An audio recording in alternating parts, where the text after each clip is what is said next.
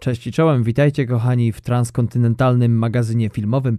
Jest czwartek, dwudziestego drugiego marca dwa tysiące osiemnastego roku, a my witamy Was w dwudziestym już pełnym odcinku naszego podcastu. My, czyli ja, Darek, nagrywający z Nowego Jorku, oraz Patryk z Islandii, z północnego Husawiku Golden Lion.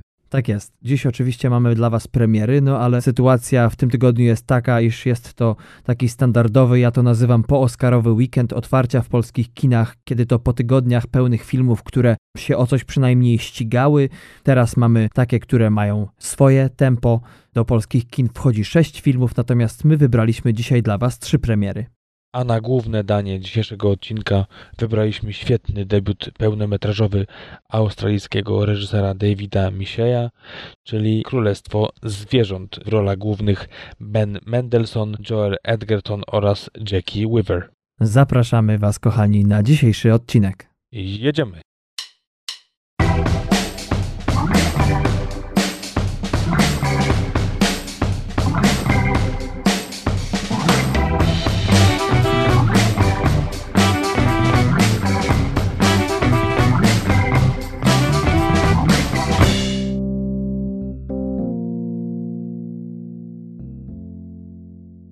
Mamy nowy odcinek, Rosja ma nowego prezydenta, czyli wszystko po staremu.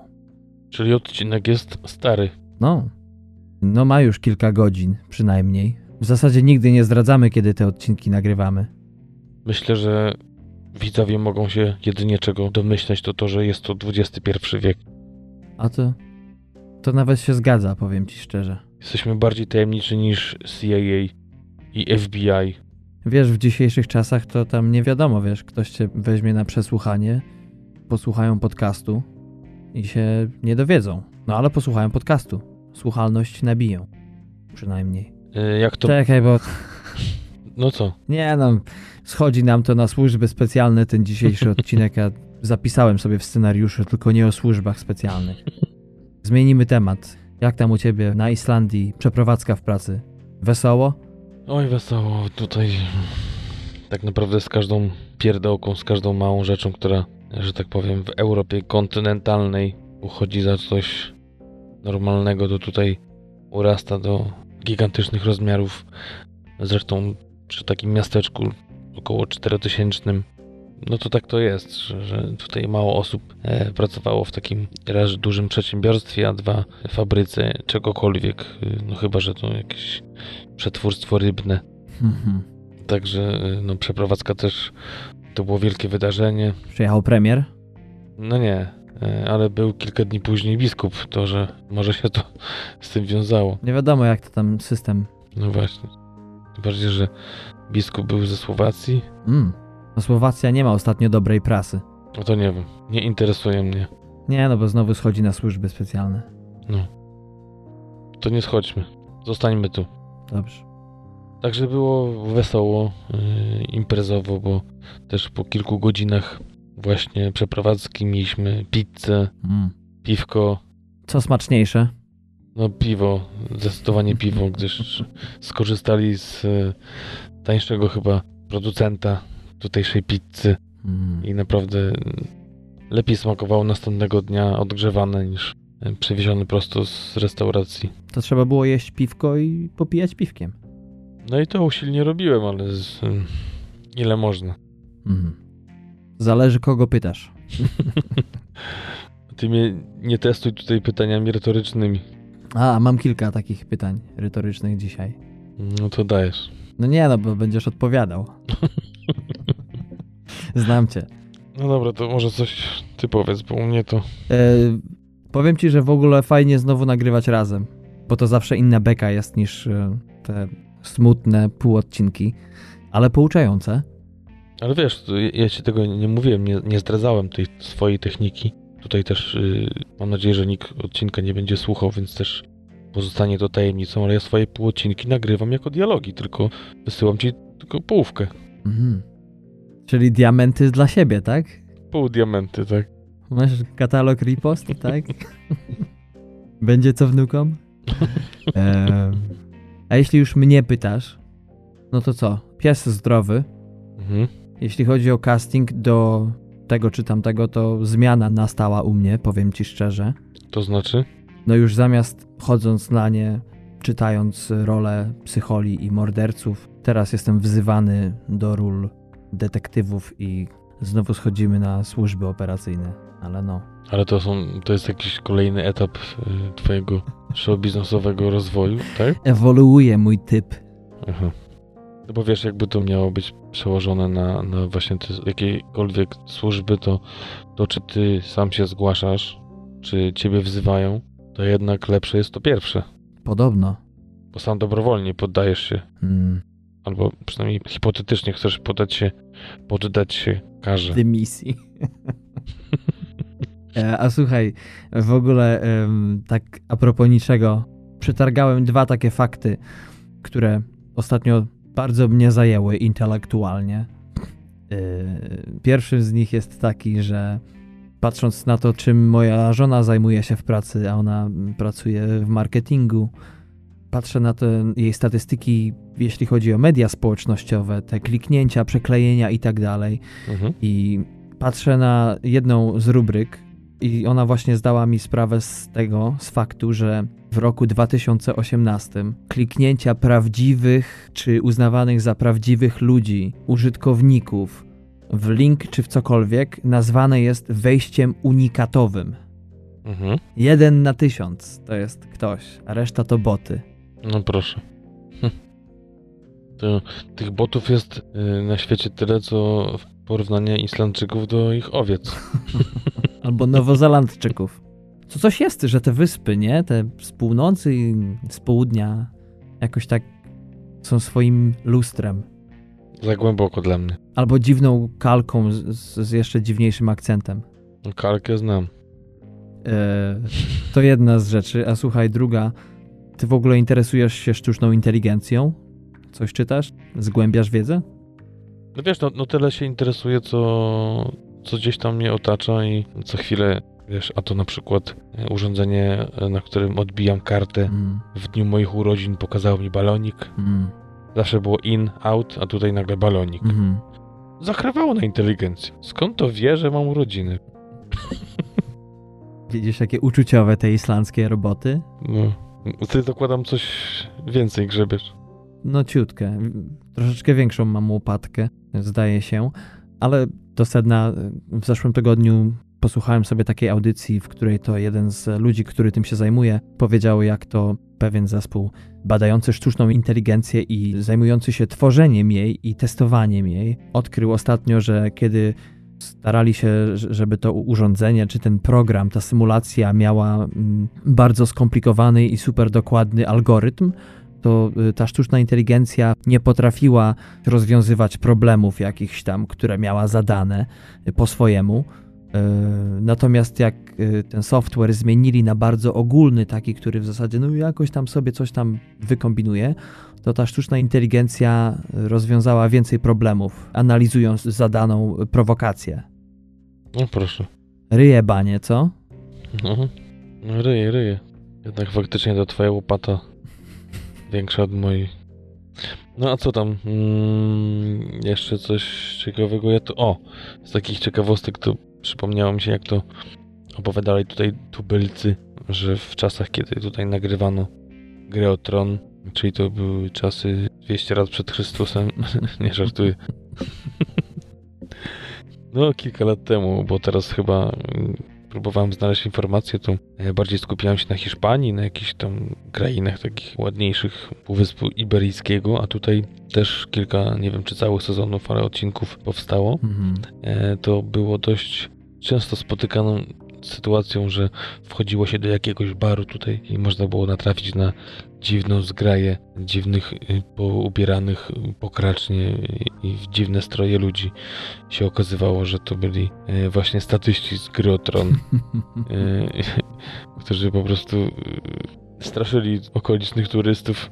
A nie rodacy z północy. No właśnie. Także tacy, co tutaj właśnie przebywają jako turyści, ale też i miejscowych, takie relikty przeszłości potrafią wystraszyć. Jak to ostatnio pewien Niemiec pracujący w mojej firmie powiedział, że, mm.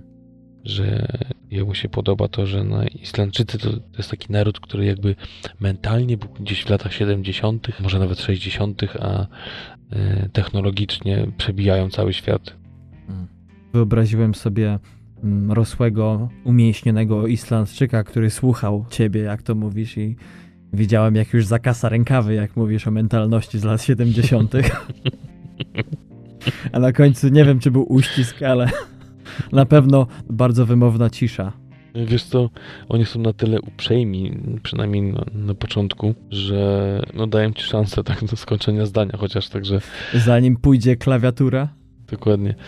To zdanie było wypowiadane właśnie w stronę Islandczyka, który z takim uśmiechem czekał, aż kolega skończy swój wywód i mówi, nie, może. Po czym poszedł sierp. um, a powiem ci, że ta twoja historia z Grą o Tron łączy się z czymś, co miało miejsce w zeszły poniedziałek. Otóż miałem przymiarkę do filmu, do swojej postaci i yy, akurat yy, no znowu służby specjalne. Tak czy siak właśnie ja będę dowódcą oddziału specjalnego i... Chodź przewrotnie. Yy, to losowa sytuacja. Także reżyser potem y, poprosił nas, żebyśmy wyszli na hol i tam nas sfilmował. I ym, no, traf chciał, że ten hol y, znajduje się w środku budynku, od którego odchodzą przeszklone biura różnych innych tam firm, które nie zajmują się filmem. I nagle zobaczyli służby specjalne. No, ogórki z kanapki spadły. Aha. No ciekawe. No dobra, wracamy na ziemię. Dziś dwudziesty odcinek. W dwa tysiące siedemnastym roku omówiliśmy szesnaście filmów wspólnie. W tym roku ten jest czwartym i wydaje się, że kolejna ekscytująca produkcja. No wiesz, takie jest założenie, że ma być to coś wyjątkowego. I tak jak może pamiętacie, mieliśmy problemy z doborem horroru i troszeczkę przełamaliśmy ten gatunek thrillerem. Tak teraz miał być, Darek zapowiadał nawet w swoim półodcinku. No kto tam był bardziej uważny, to pewnie wyłapał to, że miał być film wojenny, mm. ale no niestety nie udało się znaleźć takiego, który by nas zachwycił. Przejrzeliśmy mm. dwa dość dobre, ale no chyba Darek najbardziej chyba w twoim klimacie to nie było mm. i jesteśmy teraz przy kryminale, przy dramacie kryminalnym, a tego wojennego będziemy szukać nadal w pocie czoła. Obiecujemy. Wiesz, powiedziałem ekscytujący z tego względu też, że przynajmniej ja nie mam tak z każdym filmem, który omawiamy. Oczywiście one są ważne i tutaj pełna zgoda, że tak, jest to ten, który ludzie powinni znać, ale ta dynamika w ogóle tych filmów jest tak różna, że potem oddziaływują na jakby moje podejście do kolejnego odcinka a propos tego filmu. W tym przypadku, zanim przejdziemy do premier, o których za chwilę, to chciałem tylko właśnie powiedzieć, że jest to taki film, który no, naprawdę nam się udał, jeśli chodzi o wynalezienie go, że rzadko produkcja na mnie tak oddziaływuje. Może za wcześnie o tym mówię. No tak, bo to wiesz, jak jest komedia, to jest trochę inne nastawienie, jak jest, myślę, że zależy właśnie od gatunku, jak jest taka produkcja jak tym razem, czyli no niby kryminał, dramat, ale mocno tutaj jest pojechane na emocjach, na psychologii, i no to na takim dole emocjonalnym i, i, i takim, może nie depresji, ale gdzieś tam, myślę, ślizganie się na, na granicy te, tego właśnie zjawiska, zdarzenia, czy tego stanu ducha i umysłu. Mhm. No i takie filmy jak na przykład Pogorzelisko właśnie mocno się gdzieś tam wrzynają w głowę i siedzą długo. Mhm. I myślę, że tak samo przy okazji tego filmu, a i zdjęcia genialne i muzyka, myślę, że też pomagają jeszcze mocno zarysować ten, ten właśnie klimat w wypadku tego filmu. Także będzie o czym mówić. Także koniec tych przekomarzań początkowych. Nabieramy trochę rozpędu, kochani, jeśli chodzi o dzisiejszy odcinek, choć nikt pędzić nie będzie. Przypominamy tylko, że posty z naszymi odcinkami, które zawierają trailery i masę całych innych atrakcji, znajdziecie na stronie t m f podcast kropka com, a nasza główna strona to Facebook. Tam wyszukując T M F Podcast znajdziecie sporo artykułów, wieści ze świata filmu i serialu, a także krótkie filmiki i nie tylko. No właśnie, a teraz premiery. Premiery, o których mogliście się dowiedzieć z piętnastego i szesnastego marca, takie jak W czterech ścianach życia, Happy End oraz Pitbull Ostatni Pies. O nich możecie posłuchać w darkowym odcinku nowojorskim dziewiętnaście i pół z szesnastego marca, mniej więcej od ósmej minuty i dwudziestej drugiej sekundy. Także tam zapraszamy do tego, co działo się tydzień temu w naszych kinach. Dzieje się dalej, ale no wtedy były to filmy otwarcia, a na ten tydzień przygotowaliśmy trzy premiery. Tak naprawdę, patrząc po zainteresowaniu tym weekendem, no szczerze mówiąc, mogliśmy się zatrzymać na jednym. Wszyscy oglądają Raw Air chyba. Chyba tak, chyba tak. Tym bardziej, że teraz te skoki to praktycznie bez przerwy. Tak? Są kwalifikacje, następnego dnia konkurs, potem następnego znowu kwalifikacje. Chłopaki tam mają żniwa jak nigdy. Jak N B A. Jak N B A. No ale tak czy inaczej mówię o tym, że zainteresowanie, w sensie wyczekiwanie na te filmy, dwa z tych trzech, o których dzisiaj powiemy, jest dość e, niewielkie. No ale coś trzeba powiedzieć. Trzy różne filmy, także za tych kinomanów i kinofilów, którzy muszą mieć no coś nowego co tydzień, albo akurat ten tydzień, nie wiem, na pierwszą randkę, mm. pierwsze wyjście po tym, jak dziecko można już z kimś zostawić. To chyba nie najlepszy tydzień na to. Chyba lepiej już z dzieckiem posiedzieć, kochani. Na Netflixie, tak. Chyba jeszcze nigdy do tej pory aż tak ciężko nie było nam sprzedać weekendu w kinie. No właśnie. No. Mamy promować kino, a jak na takim poziomie kino. W sumie żaden z tych filmów do mnie nie przemawia, no ale dobra. Kochani, jedziemy. Jak kroicie coś, to krójcie uważnie. Tam skupiajcie się tak po cichu. Przegadamy to jakoś. Przejdziemy do filmu. Tak, tak. Pamiętajcie, rozpiska czasowa, także będzie zaraz czas na przeskoczenie. Także Daddy Cool. To, czy jest cool, to możecie sobie sprawdzić sami. Jest to francuska komedia, która premierę miała wyjątkowo we Francji. Gdzie inaczej miała mieć premierę? A wiesz co? Wiesz co ci powiem? Się nieźle wystawiłeś, bo zobaczysz, co mam przy drugiej premierze i zobaczymy, kto się będzie śmiał. Nota dyplomatyczna przyjęta. Tak. I cios wstrzymany. Maxim Gowar, reżyser i scenarzysta, który przed tym filmem wyreżyserował tylko jeden samodzielny film pod tytułem Tote Premier Voice z dwa tysiące piętnastego roku, do którego też pisał dialogi.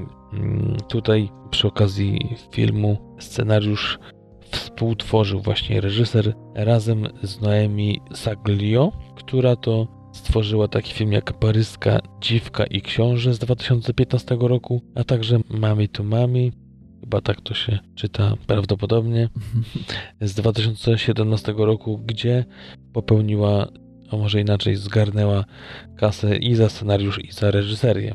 To tyle, jeżeli chodzi o tych reżysero-scenarzystów. W rolach głównych występuje Vincent Elbaz, którego możecie kojarzyć z filmu Podróż na sto stóp z dwa tysiące czternastego roku, ale także Czy ja mógłbym cię okłamać z tysiąc dziewięćset dziewięćdziesiątego siódmego roku, a także kryminalny serial No Limit z lat dwa tysiące dwunastego do dwa tysiące piętnastego.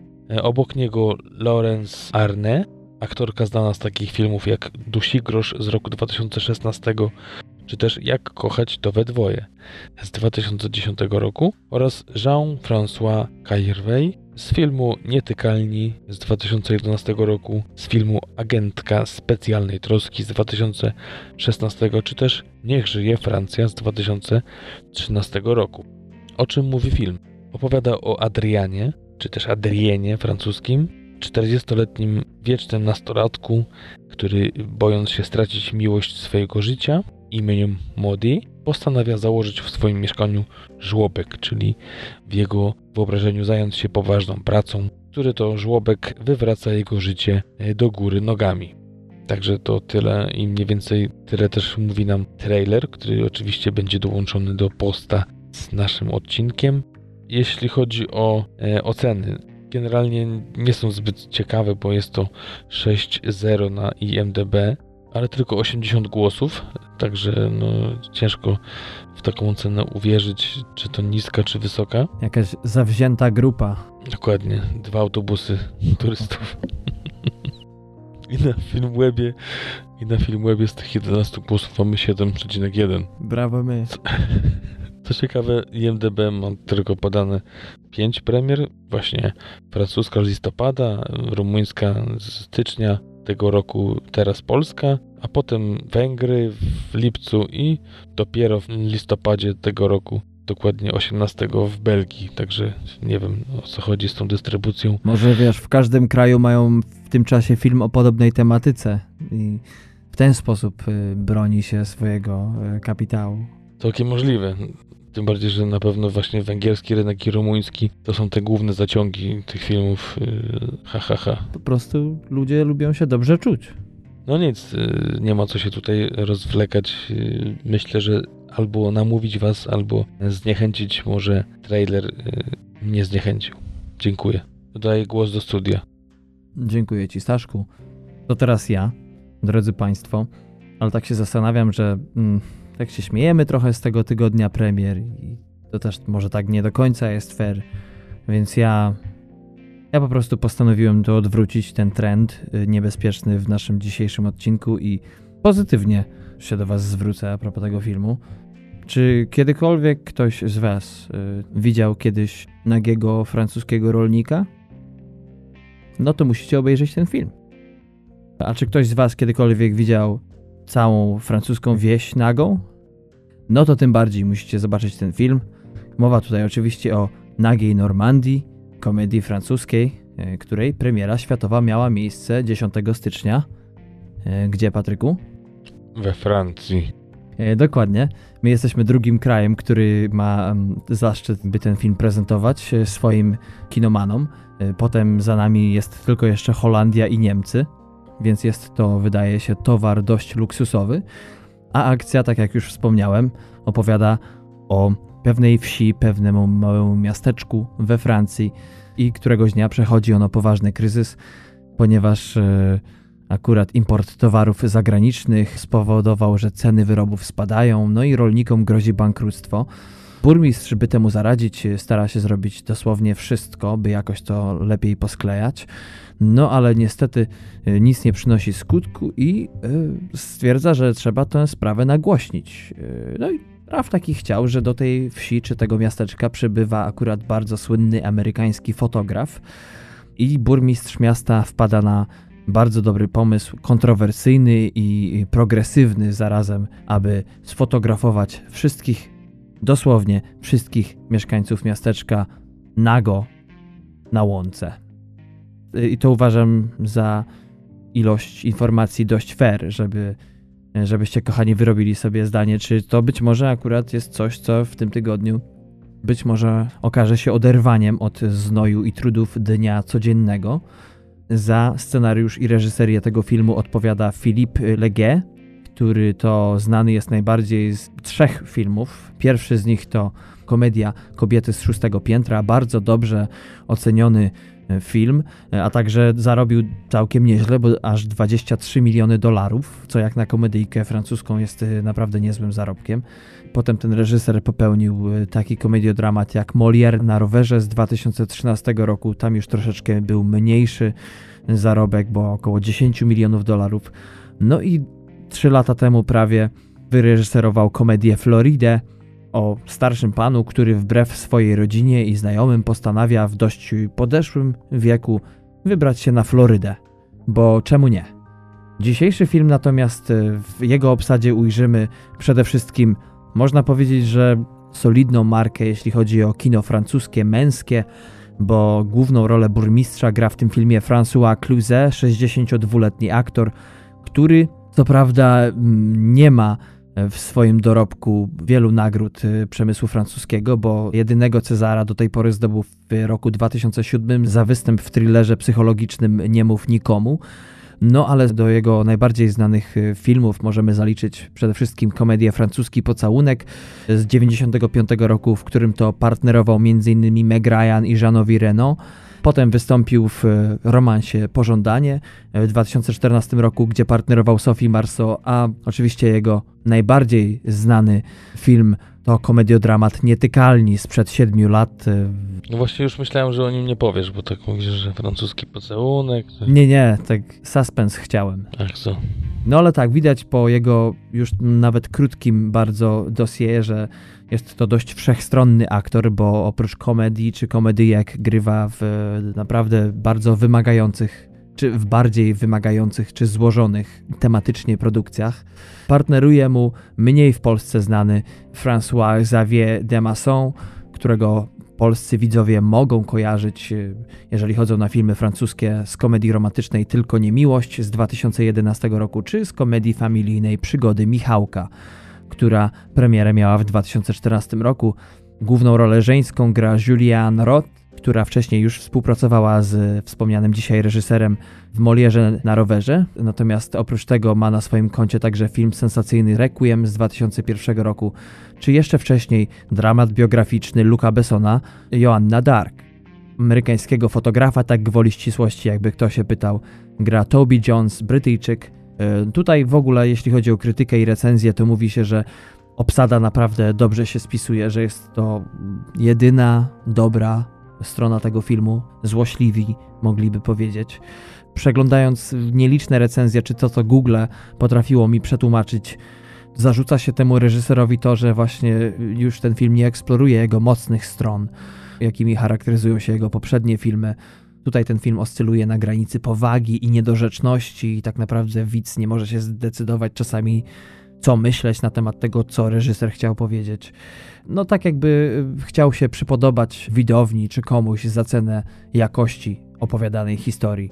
No ale tutaj od razu muszę powiedzieć, że to nie jest tak, że ten film jest w ogóle o nagości, bo podobno w całym filmie, spoiler, uwaga, kolejne kilka sekund proszę nie słuchać, nagości w filmie jest tylko niecałe pięć minut.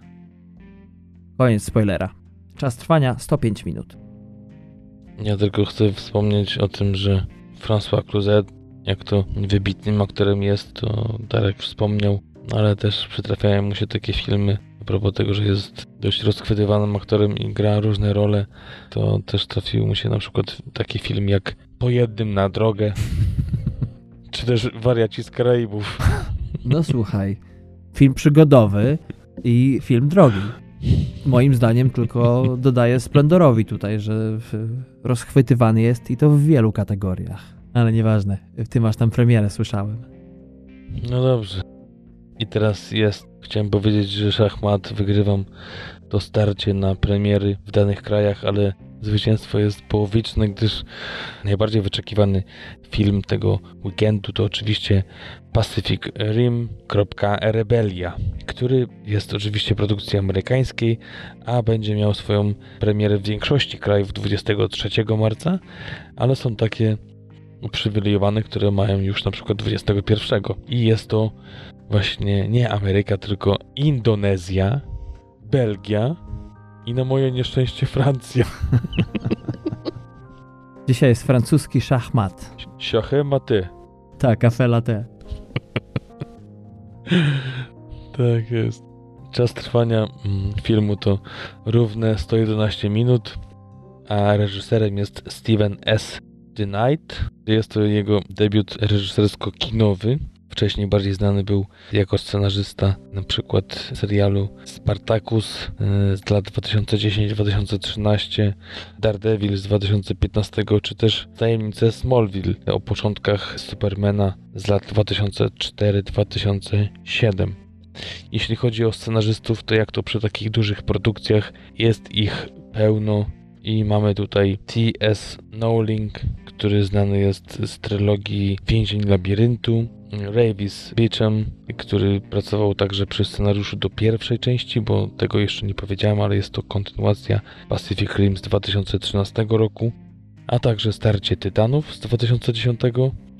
Oprócz tego Kira Snyder, pierwszy film pełnometrażowy, teraz właśnie jej się trafił, a wcześniej tylko seriale, po kilka odcinków, na przykład serial Eureka, czy też The Hundred, czy po prostu sto, oraz Emily Carmichael, którą możecie kojarzyć z takich filmów jak Strike'a z z dwa tysiące piętnastego roku, czy też R P G O K C z dwa tysiące trzynastego roku. Jeśli chodzi o obsadę, mamy tutaj w rolę głównych bliźniacza podobnego do swojego ojca Scotta Eastwooda, którego mogliście widzieć wcześniej w Legionie Samobójców z dwa tysiące szesnastego roku, z Piły Mechanicznej z dwa tysiące trzynastego, czy też z zeszłego roku z najnowszych Szybkich i Wściekłych osiem, które notabene były tutaj kręcone niedaleko mnie, akurat chyba około pięćdziesiąt kilometrów stąd. Oczywiście jedna ze scen, ale działo się tutaj. Obok niego zjawiskowa Adria Ariona, którą możecie kojarzyć z takich seriali jak Emerald City czy Detektyw, a w tym roku będziecie mogli ją podziwiać w filmie Life of the Party, w którym to będzie partnerować Julie Bowen między innymi i Melissa McCarthy, a premiera tego filmu to maj tego roku.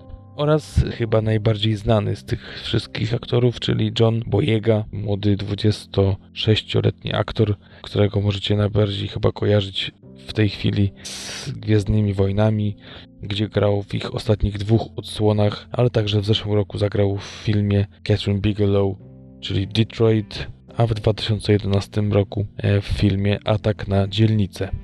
Film opowiada o tym, jak to Jake Pentecost, syn Stakera Pentecosta, jednoczy się z Mako Mori, by poprowadzić nowe pokolenie pilotów Jagger przeciwko nowemu zagrożeniu dla Kaiju. Z takich ciekawostek to myślę najważniejsza jest taka, że Guillermo del Toro, który był reżyserem pierwszej części, zrezygnował teraz z drugiej na rzecz Kształtu wody, za który, jak wiadomo, otrzymał niedawno Oscara i za film, i za reżyserię. W tym filmie Del Toro jest obecny, ale tylko jako producent, a także napisał opowiadanie, na podstawie którego no, powstała ta część tej chyba sagi, która będzie miała też kolejne części.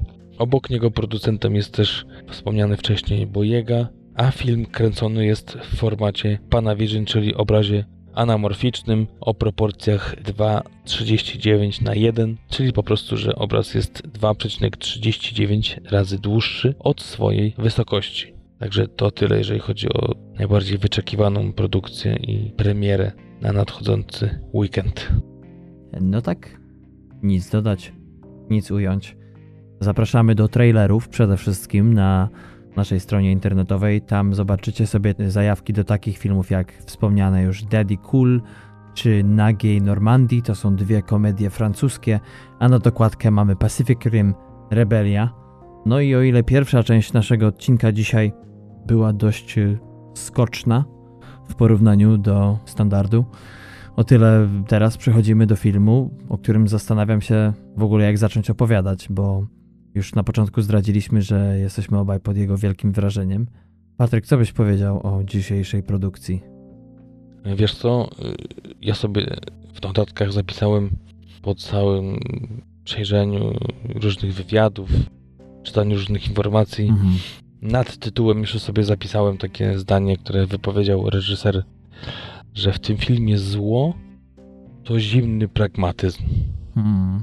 I od tego bym zaczął chyba, że to, co tutaj wydaje się złe i przygniatające, to dla innych po prostu jest, dla oczywiście tych bohaterów, o których nie mówi, że to są osoby złe, tylko właśnie takie, które zostały tak, nie inaczej wychowane, innych zachowań nie znają, mhm. a że chcą przetrwać, jak to jest w Animal Kingdom, czyli Królestwie Zwierząt, no to muszą się tak, a nie inaczej zachowywać. A teraz ty zacznij alternatywnie jakoś. Hmm. To ja powiem tak. Jak to możliwe, że kryminał, w którym nie ma ani za wiele krwi, ani za wiele strzelania, nie ma seksu, nie ma wulgaryzmów, co takiego sprawia, że jednak dzisiaj odcinek jest o tym filmie, bo już trzykrotnie go skreśliłem z listy teoretycznie. Wiesz co? Sam się zastanawiam, ile po naszym intrze, ile osób przestało słuchać. Nie no, przewinęli sobie i teraz cierpią. Ale y, o jeszcze brak widowiskowych scen, które by tym bardziej sprzedały ten film. Jak to wszystko, tak na serio już pytając, powoduje, że podpisujemy się pod nim, przynajmniej wobec. Wszystkimi kończynami.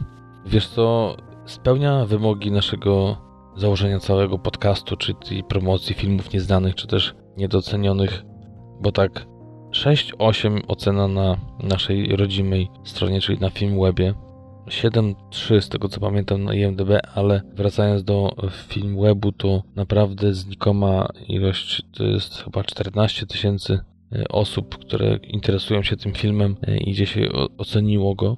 No i wiesz, to nie jest jakiś stary film, bo to dwa tysiące dziesiąty rok. No właśnie, właśnie. To duże ma znaczenie na Filmwebie, prawda? No właśnie, a z drugiej strony y, zwycięstwo w Sundance. Mhm. Debiut, przełomowy debiut, wstrząsający debiut zauważony gdzieś tam w świecie, bo mhm. jeszcze wracam do tego naszego założenia, że mówimy o filmach, które są niezauważone, niedocenione u nas, mhm. a nie na świecie, bo czy to jakieś oscarowe filmy, o których mówiliśmy, czy też nominowane, po prostu przechodzą czasami, a nawet powiem bardzo często bez echa po naszych kinach. No tak, tym bardziej to dziwne, że przecież ten film był w Polsce, zarówno w kinie, jak i festiwalowo, i nawet zdobył dwie nagrody na Camera Image za reżyserię i za pracę kamery. Oprócz tego główna aktorka w tym filmie była nominowana za tę rolę do Oscara czy Złotego Globa. Wygrała Satelitę, także krytycy amerykańscy ją docenili nominacją. Ten film zdobył osiemnaście rekordowe, osiemnaście nominacji Australijskiej Akademii Sztuk Filmowych i Telewizyjnych i wygrał dziesięć nagród. Także to był no, taki mały wstrząs yy, poniekąd. No właśnie, nawet przecież Tarantino uznał go za jeden z trzech najlepszych filmów. Yy, no trzeci film najlepszy z dwa tysiące dziesiątego roku, a mhm. ustąpił tylko, na pierwszym miejscu dał Social Network, a na drugim Toy Story trzy. Hmm. No dobra, a niech mu będzie. Ale tak, no rzeczywiście te dwa pierwsze filmy to były giganty kasowe. Nie wiem, czy bardziej pokrewny Quentinowi, ale dla mnie faktem bezsprzecznym jest to, że dzisiejszy film jest nie na kontrze może do Quentina, ale to jest coś, czego Quentin nie ma w swoich filmach. On ma coś innego. Nie operuje tymi samymi środkami wyrazu. Poza tym, że to też film, co dzisiejszy reżyser, czyli David Michôd.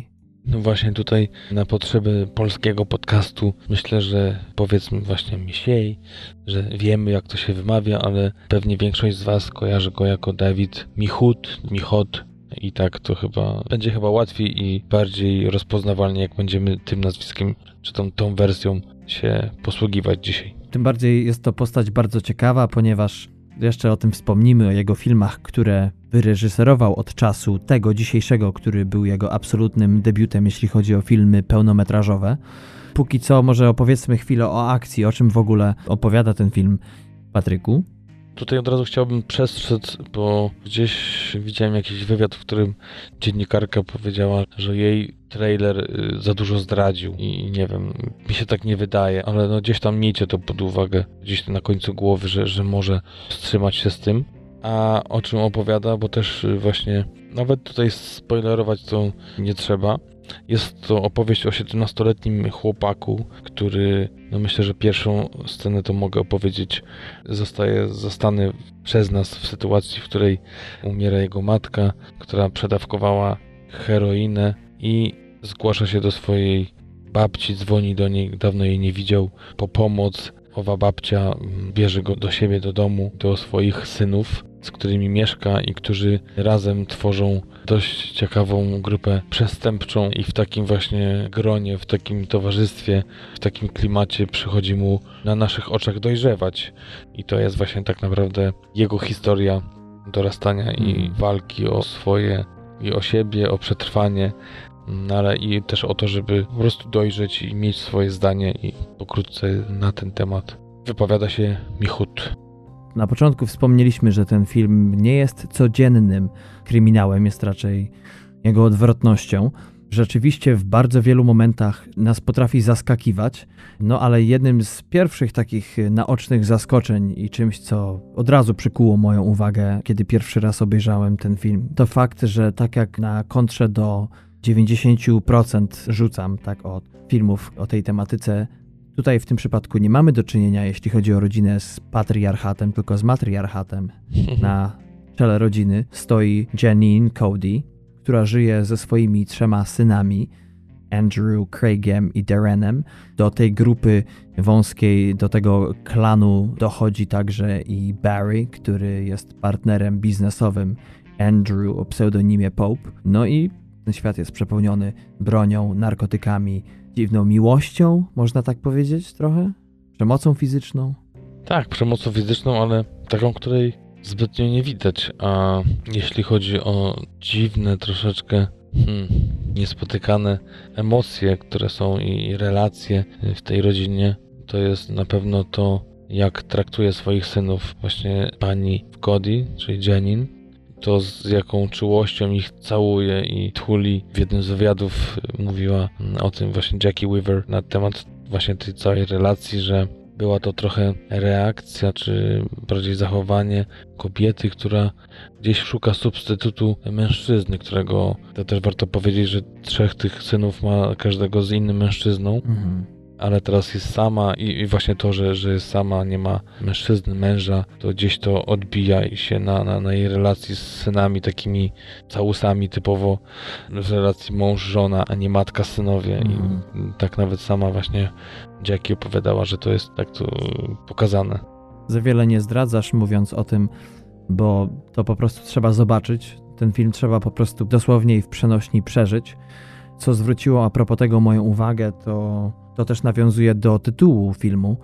To jak za każdym razem, kiedy matka żegna się czy wita z synem, przelewa trochę hmm, matczynej miłości na niego, pocieszając, to ci synowie, twarde bestie, zresztą dość wysocy aktorzy, o postaciach już nie wspominając, ci bez wahania, jak takie lwy, podchodzą do tej matki, ociężale, powoli, pewni siebie i nie protestują, tylko zachowują się tak jak stado.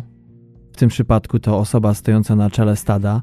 Pewnie w przypadku mężczyzny byłaby to postać tak samo agresywna, czy tak samo męska, a przynajmniej władcza. Tutaj jednak kobieta dominuje w zupełnie inny sposób.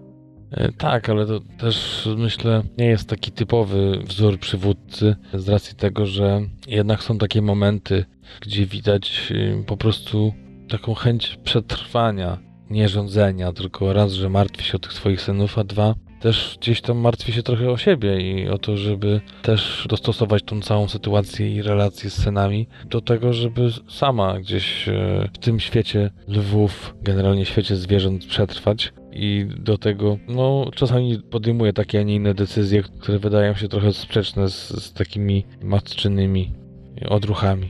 Tak, zresztą to jest jedna z mocniejszych scen tego filmu.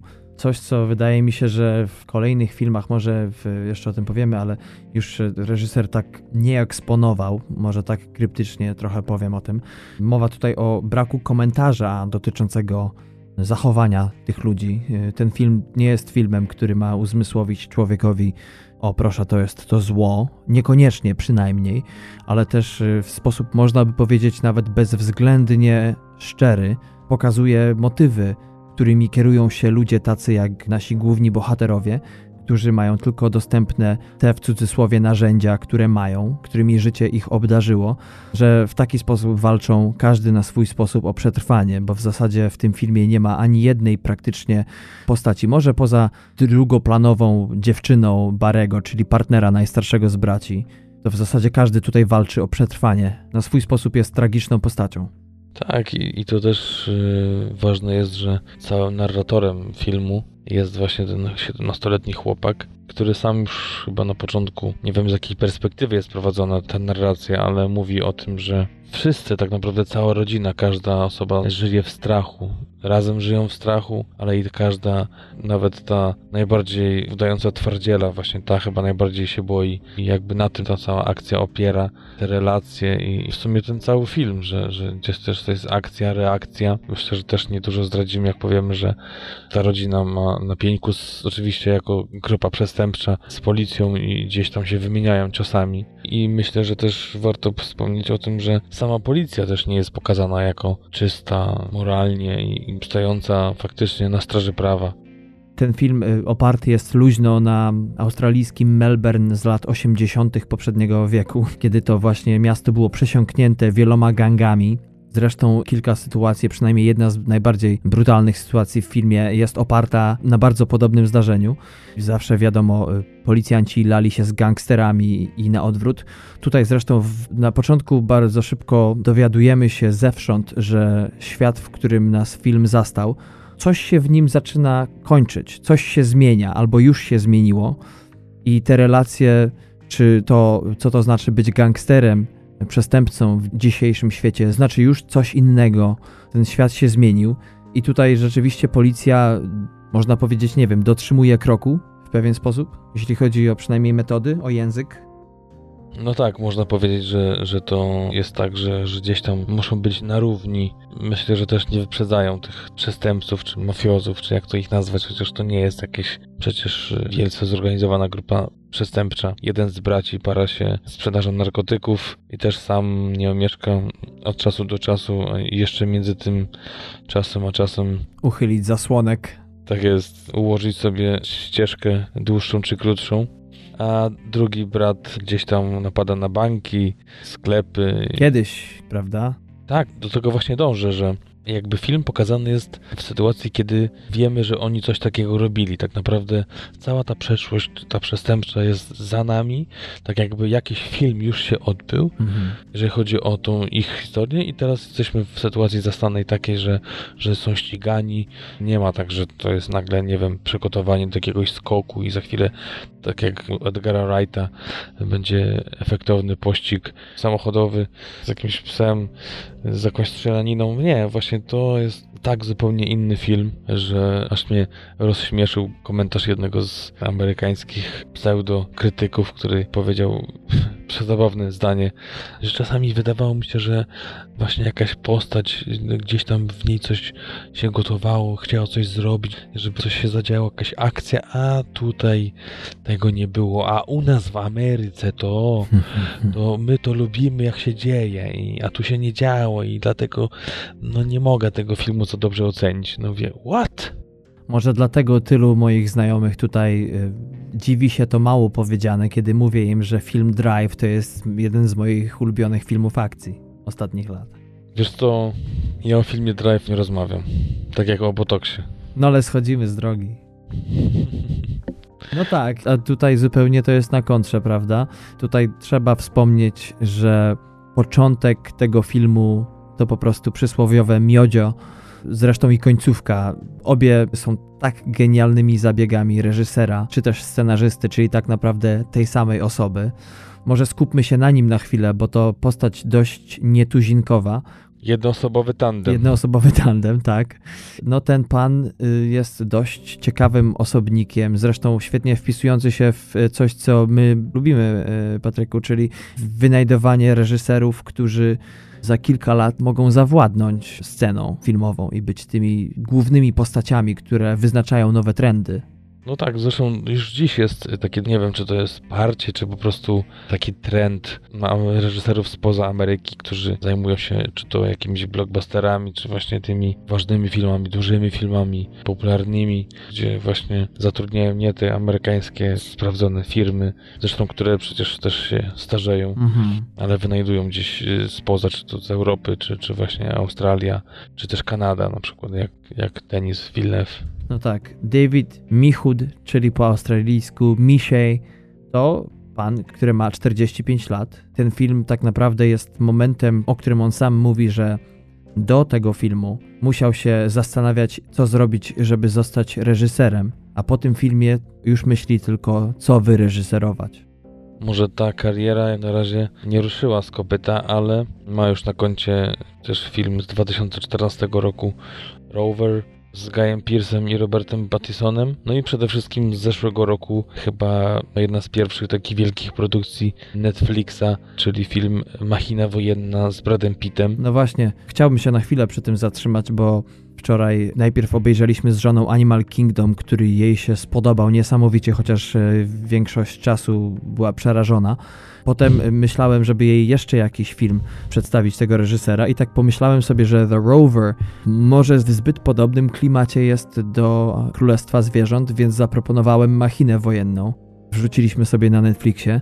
No i właśnie, wydaje mi się, że, czy mam nadzieję, że ten reżyser po tym filmie się trochę odbije, bo tak jak sobie wczoraj go jeszcze raz obejrzałem, to nie tylko film jest mega, mega, mega słaby, to jeszcze na połowie palców jednej ręki można policzyć moim zdaniem dobre sceny, to jeszcze nie wiem w jaki sposób Brad Pitt nie otrzymał Złotej Maliny za tę rolę, bo to jest moim zdaniem jego najgorsza rola w karierze. Najgorsza, absolutnie. Tutaj musimy być obiektywni, subiektywnie rzecz biorąc. Tak, tak jak rozmawialiśmy już kiedyś, bo przecież ta premiera była no dobre pół roku temu, jak nie więcej. Mhm.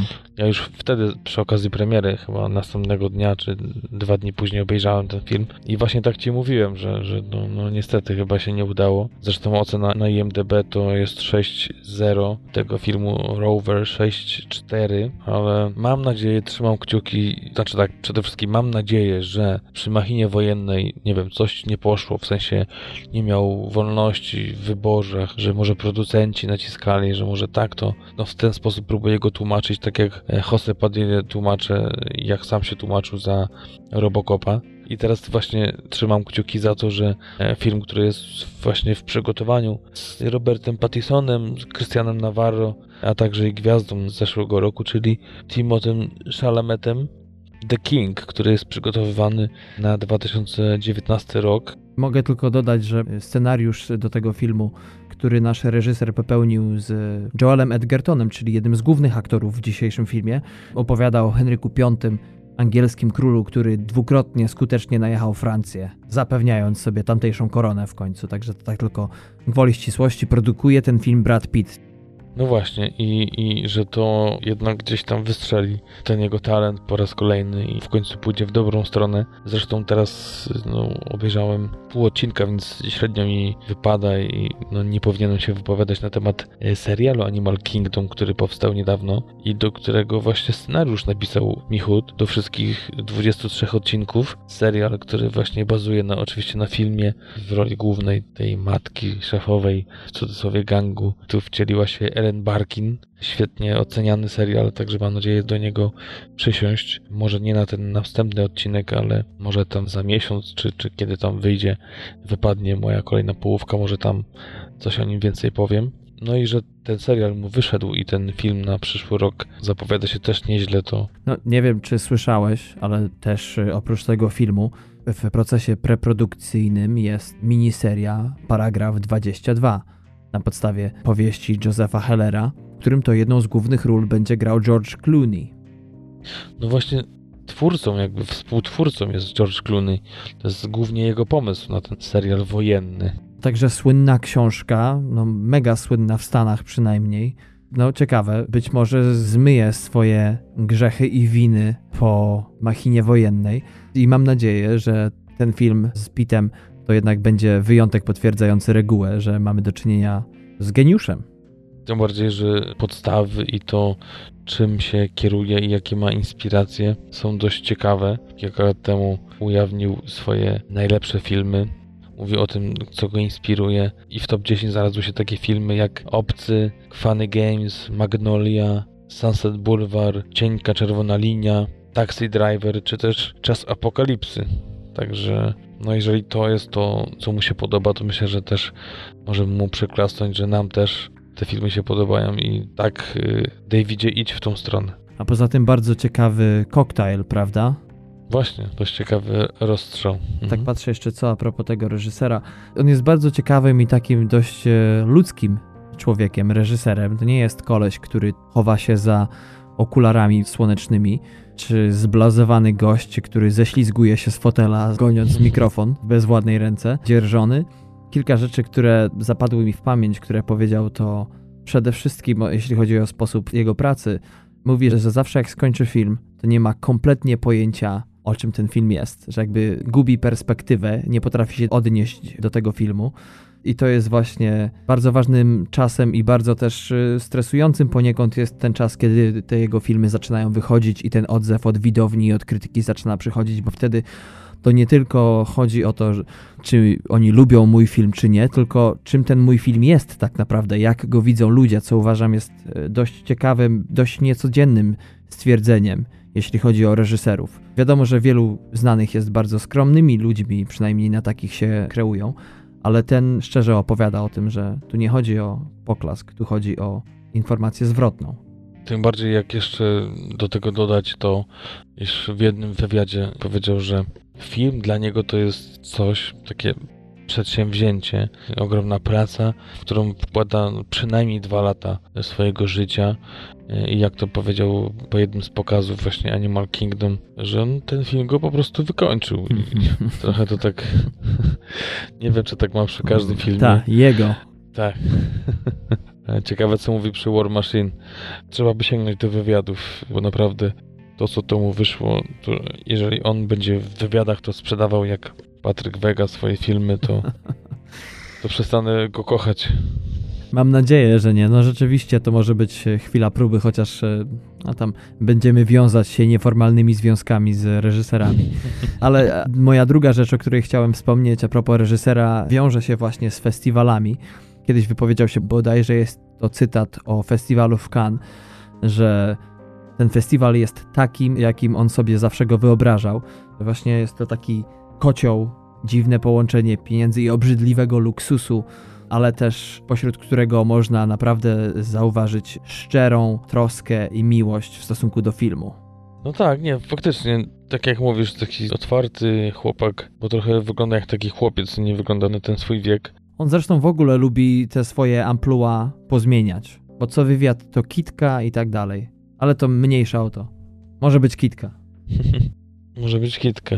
Wydaje mi się, że, że, że warto go śledzić i raz jest ciekawym do posłuchania twórcą, który no jest takim zwykłym facetem, który po prostu lubi to, co kocha, coś, co akurat go wykańcza psychicznie, ale myślę, że to jest taki wysiłek, który on lubi i tak jak ja lubię na przykład iść na siłownię się zmęczyć i taki zmęczony czuję się, że fajnie coś zrobiłem, chociaż mnie tu boli czy tam boli. Myślę, że to jest tego typu podejście Davida.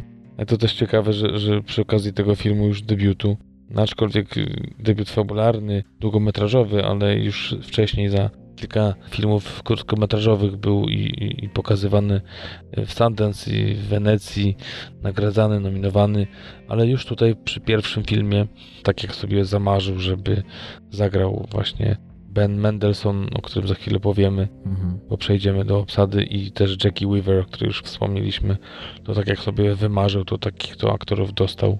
Zresztą reszta, Joel Edgerton, to też jest przecież teraz pierwsza liga, nie mówiąc już o Guyu Pearce, no ale to za chwilę do tego przejdziemy. No dobra, przechodzimy, bo tak już zaczynasz wymieniać tych aktorów, to może ja zacznę śmielej. Przede wszystkim jeśli chodzi o obsadę, to mamy tutaj narratora, osoby, wokół której cała opowieść krąży.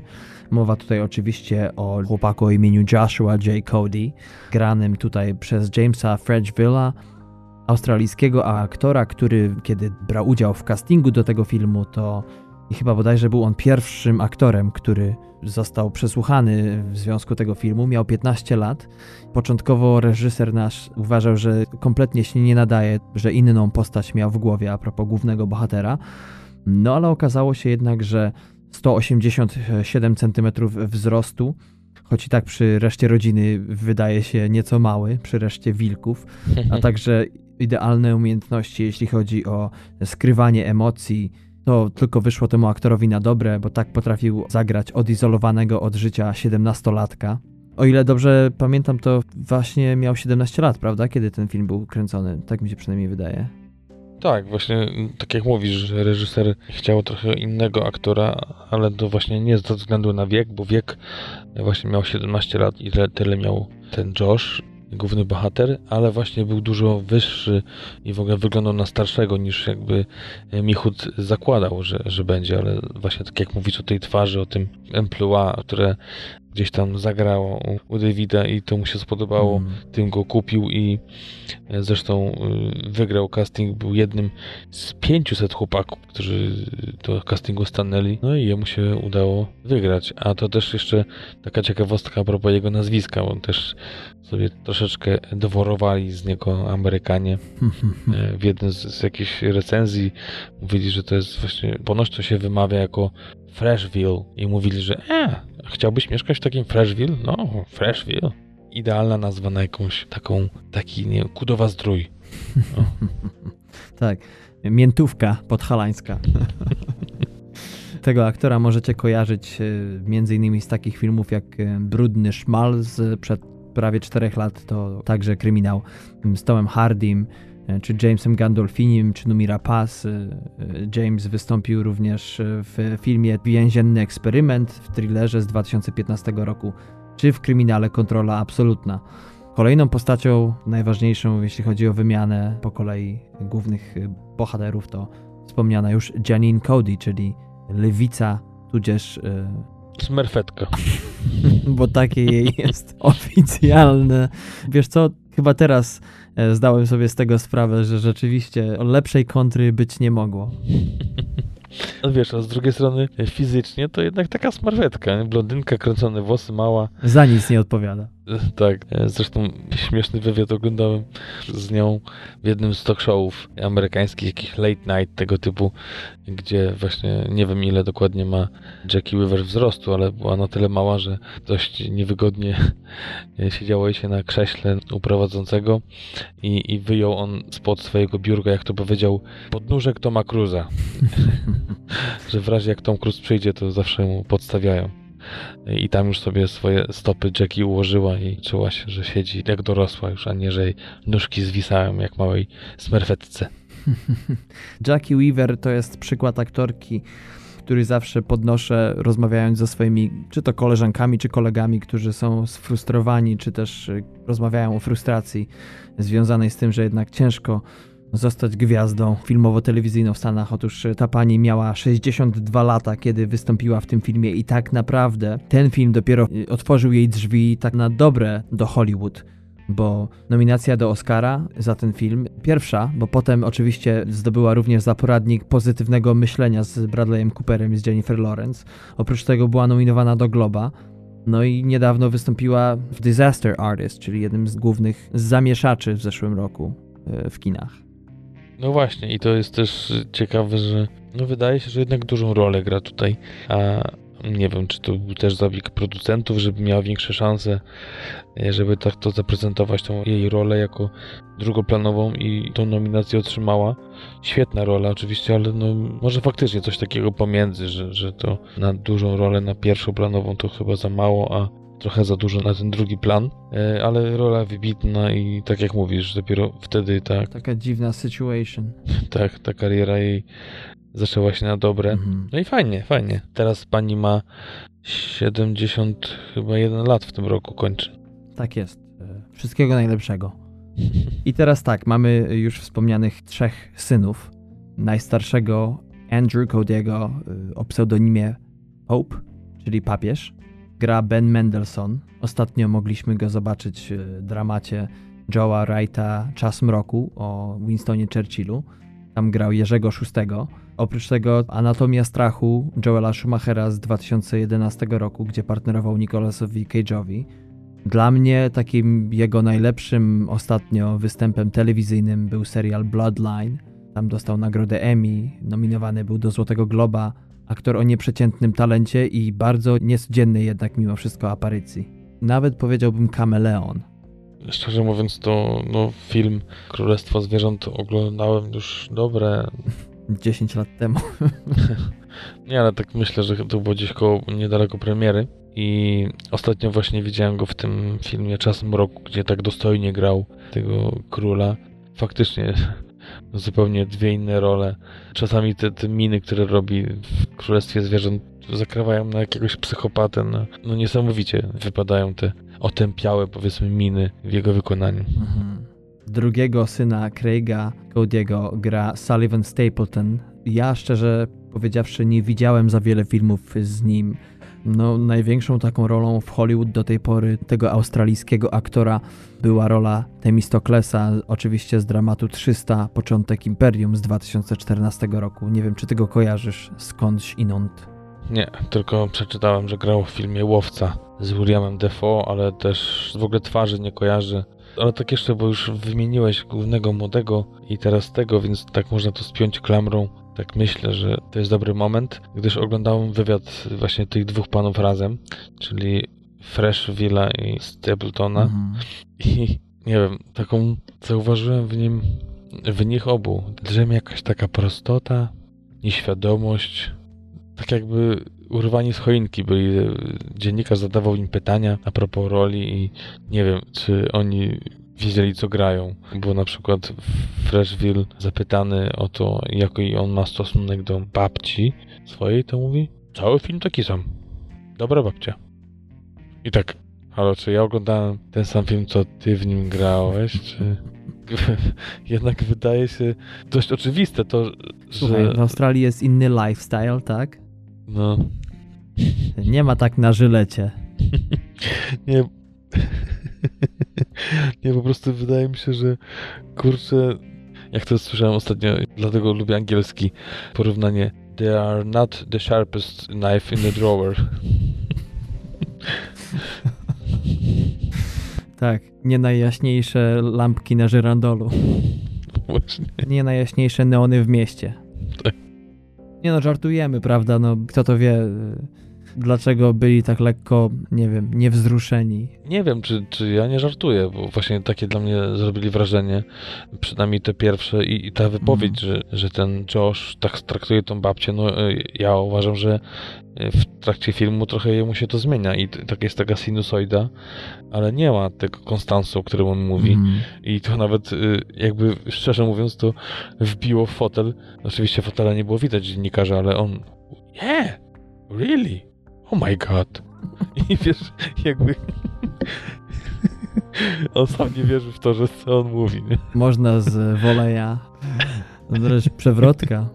Dlatego nie wiem, czy to było świadome zagranie. No wiesz, może dobre instrukcje od reżysera i poszło. Tak jest. Braci tutaj spina Luke Ford grający Darrena Cody'ego, który przez to, że najmłodszy, też trochę nie pasuje do starszyzny wioski, bo nie odznacza się on taką agresywnością, raczej niemocą. Jest w tej rodzinie może niekoniecznie na siłę, ale kompletnie nie potrafi się odnaleźć. Tyle o nim wiemy, oprócz tego jego zachowania w filmie, to to, że w dzieciństwie właśnie bawili się wspólnie z Joshuą na podwórku. Jest taka scena w filmie, to może nie za duży spoiler w zasadzie, kiedy Joshua właśnie wprowadza się do swojej nowej, starej rodziny i tytułuje swojego najmłodszego wujka per wujku, a ten do niego mówi, że przestań, bo mi się słabo robi, jak tak mówisz. Mów mi po imieniu. Czy Luke Ford też jest znanym australijskim aktorem? Z tego, co się orientuję, to aż tak strasznie nie ruszyła mu w Stanach Zjednoczonych kariera. W Australii, gdzie tam nawet kilka nagród zgarnął za ten czy inny serial, czy film bodajże. Tak, tak przynajmniej pamiętam, ale nie, nie, nie. Poczekaj, bo tu chciałem tylko powiedzieć, że bezczelnie cię wywaliłem w kałużę, bo Luke Ford jest kanadyjskim aktorem. No popatrz. No to widzisz, aż tak jest mało znanym aktorem, że nawet ludzie myślą o nim, że jest z Australii. Dobrze, że nie z Nowej Zelandii. Tak, no nie, to już w ogóle byłaby kłótnia. Ale mówiąc na serio o tych braciach, to wygląda tak, jakby właśnie, jeśli chodzi o te relacje, to tak, najstarszy, czyli Andrew, to terror. Środkowy, czyli Craig, handlarz narkotyków, no troszeczkę temperamentny, to jest szał, a właśnie Darren wygląda mi na zagubienie. Nie wiem, jak ty tę dynamikę widzisz w tej rodzinie. Dokładnie, tak jak ty to przedstawiłeś, tylko ja bym jeszcze dodał do Craiga to, co świetnie pasuje a propos tego, co powiedział o nim jego siostrzeniec, czyli Josh, jako narrator, czyli jest ciągle w biegu, tak jakby chciał być przed czymś cały czas. A właśnie Darren, szczerze mówiąc, to on mi to był troszeczkę zbędny. Mm. Były takie sceny, które gdzieś potrzebne były inną postacią, żeby się otworzyć, pokazać, mm. ale sam on to, no właśnie myślałem, że będzie na przykład bardziej wykorzystana ta sytuacja, ta właśnie relacja jego z Joshem z, z dzieciństwa, a nie było tego. Wydaje mi się jednak, że główną rolą tej postaci jest kontra do najstarszego, bo jednak no, mamy tego głównego wilka, powiedzmy, tego basiora, mamy potem tego pomiędzy i potem mamy tego, który rzeczywiście tego, jak to często, jeśli chodzi o psy na przykład się mówi, że ten najmniejszy to jest ten ostatni z miotu. Zawsze w ten sposób na to patrzyłem.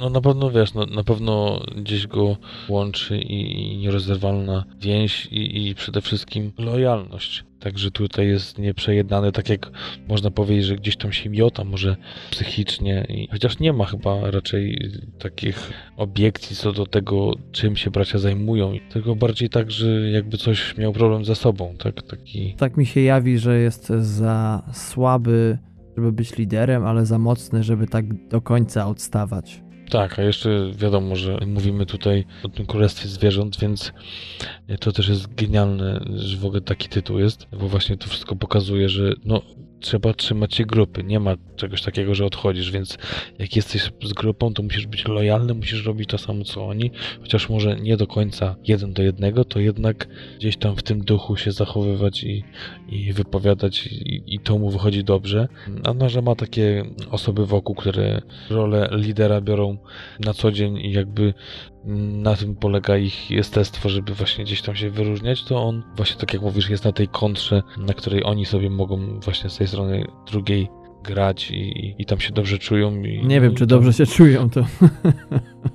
No jako liderzy? Nie wiem, czy do końca, wiesz, na pewno tego testosteronu jest sporo, ale patrząc na ten film i na jego, tak jak już wspomniałeś, ten początek, kiedy to świat się kompletnie zmienił i nowe reguły panują tutaj, lekko się to wszystko przepolaryzowało, to jednak to jest taka bardzo niewdzięczna rola być tym liderem. Już chyba lepiej być właśnie tym z podkulonym ogonem na samym końcu, szczekając tylko, kiedy bezwzględnie wszyscy bracia patrzą.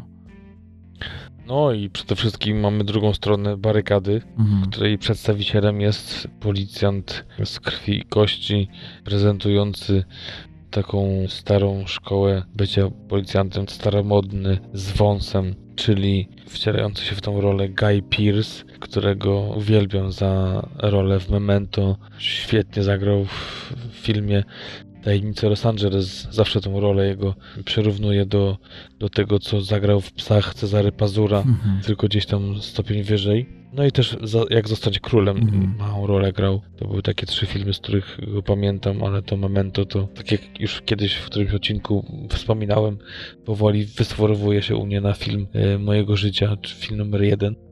Tak jak mówisz, dziesięć lat po premierze tego filmu, więc wyrobioną markę ma, najbardziej znany, no potem Jackie Weaver na pewno, no może nawet zaraz wyprzedziła, bo Guy Pearce troszkę tam, nie wiem, no mało go widać, także mam nadzieję, że... No to jest najbardziej znany aktor i najmniej czasu antenowego, nie?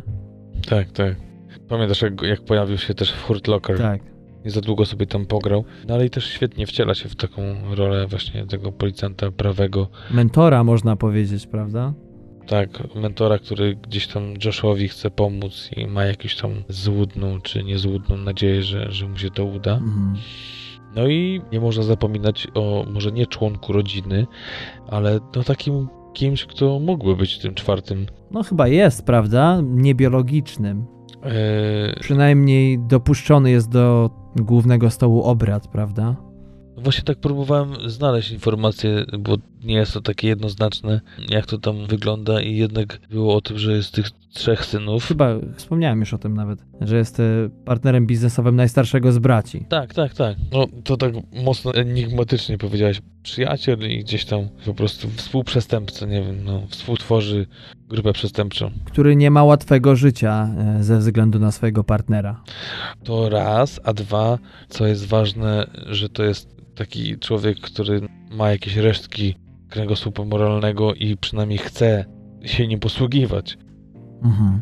Czyli chce zejść z tej ścieżki przestępczej i podpowiada nawet jakieś rozwiązania, gry na giełdzie i tego typu zajęcia legalne, żeby się wycofać z tego biznesu przestępczego, o którym mówi, że coraz ciężej go ten biznes prowadzić i no tu nie ma przyszłości i trzeba szukać czegoś i do tego też przekonywał właśnie Połpa. Mhm. To jak mu wyszło, to, to też się przekonacie. Tak, to osobna historia. No i trzeba wspomnieć oczywiście, mówiąc o tym, że mamy tutaj tego aktora, który wciela się właśnie w Barry'ego Baza Browna, że jest on też reżyserem. Świetny thriller z dwa tysiące piętnastego roku Dar, w którym zagrał jedną z głównych ról, ale i napisał scenariusz.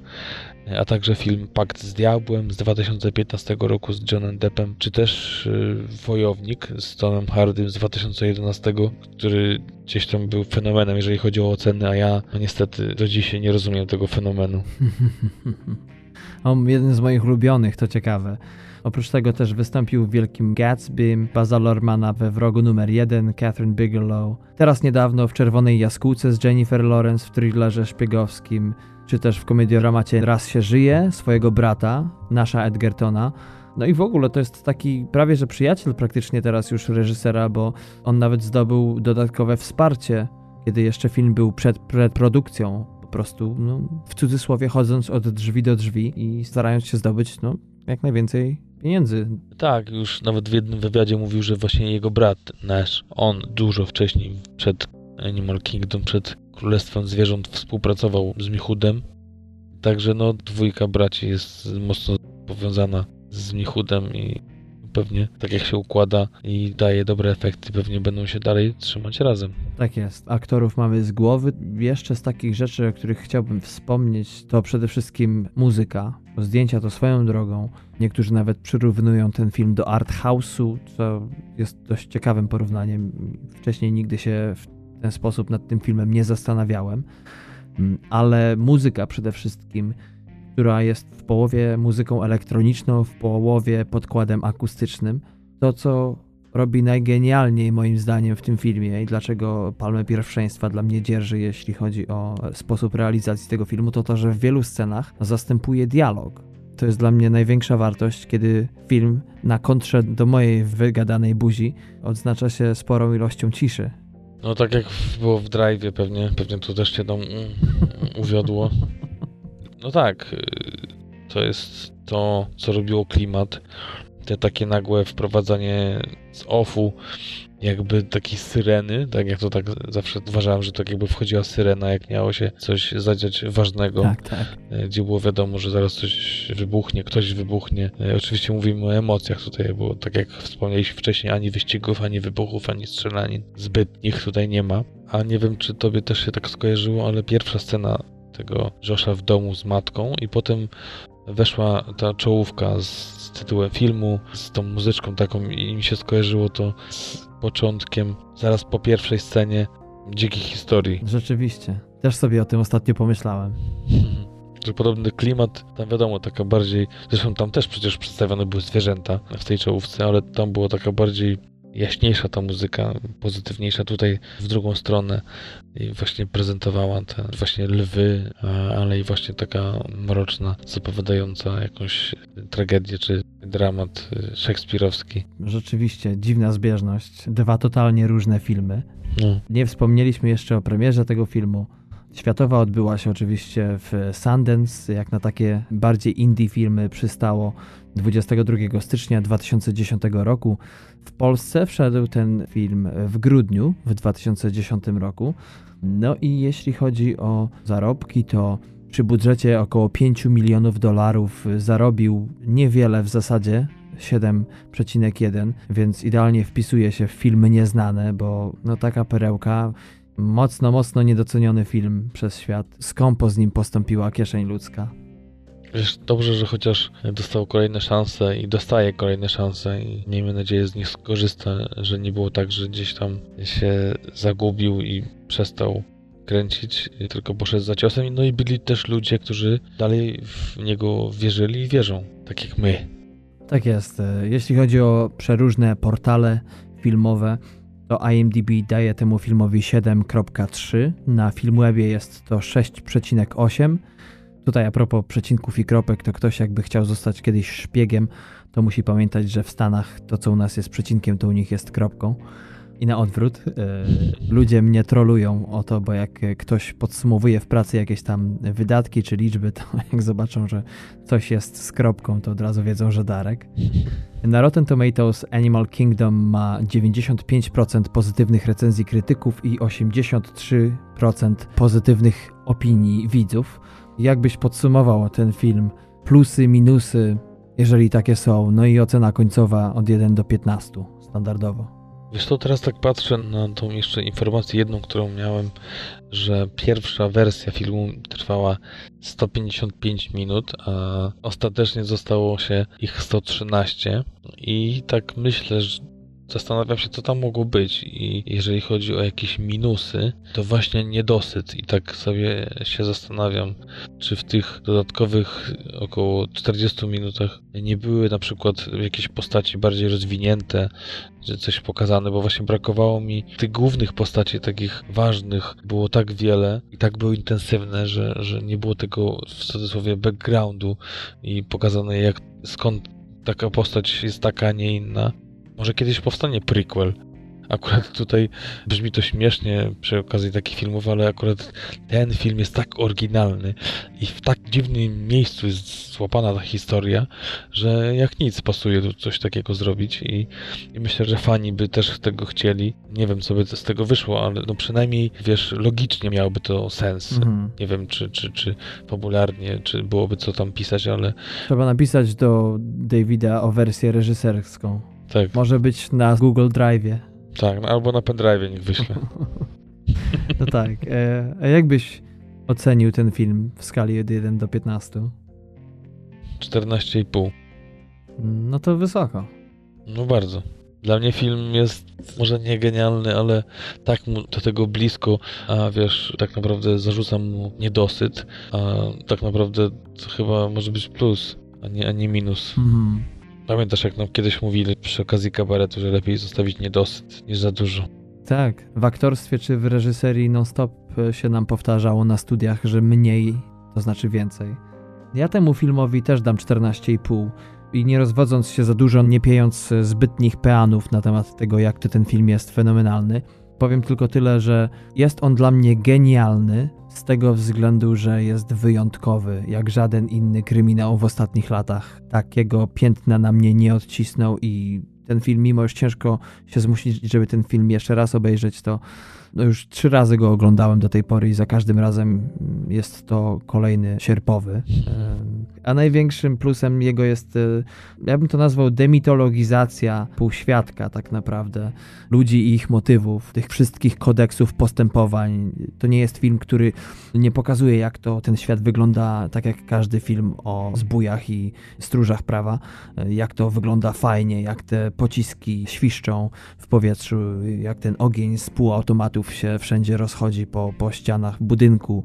Tutaj wszystko jest to kawa na ławę, bardzo trzeźwo, bardzo brutalnie, bardzo prosto. Ja jeszcze tylko chciałem dodać do panów krytyków, którzy zarzucają głównemu bohaterowi sztywność, brak jakiegokolwiek talentu i to, że przez cały film snuje się po ekranie, że głównej nagrody jury w Sundance nie dostaje film, gdzie główny bohater po prostu się toczy z miejsca na miejsce, bez sensu, bez talentu i nie ma wpływu na, na film. Tylko może pomyślcie, że może to właśnie był specjalny zabieg taki, żeby tak, a nie inaczej ta postać wyglądała. Pamiętajcie też, że miał siedemnaście lat. Bo jak nie, to napiszemy liścik, tak? Tak.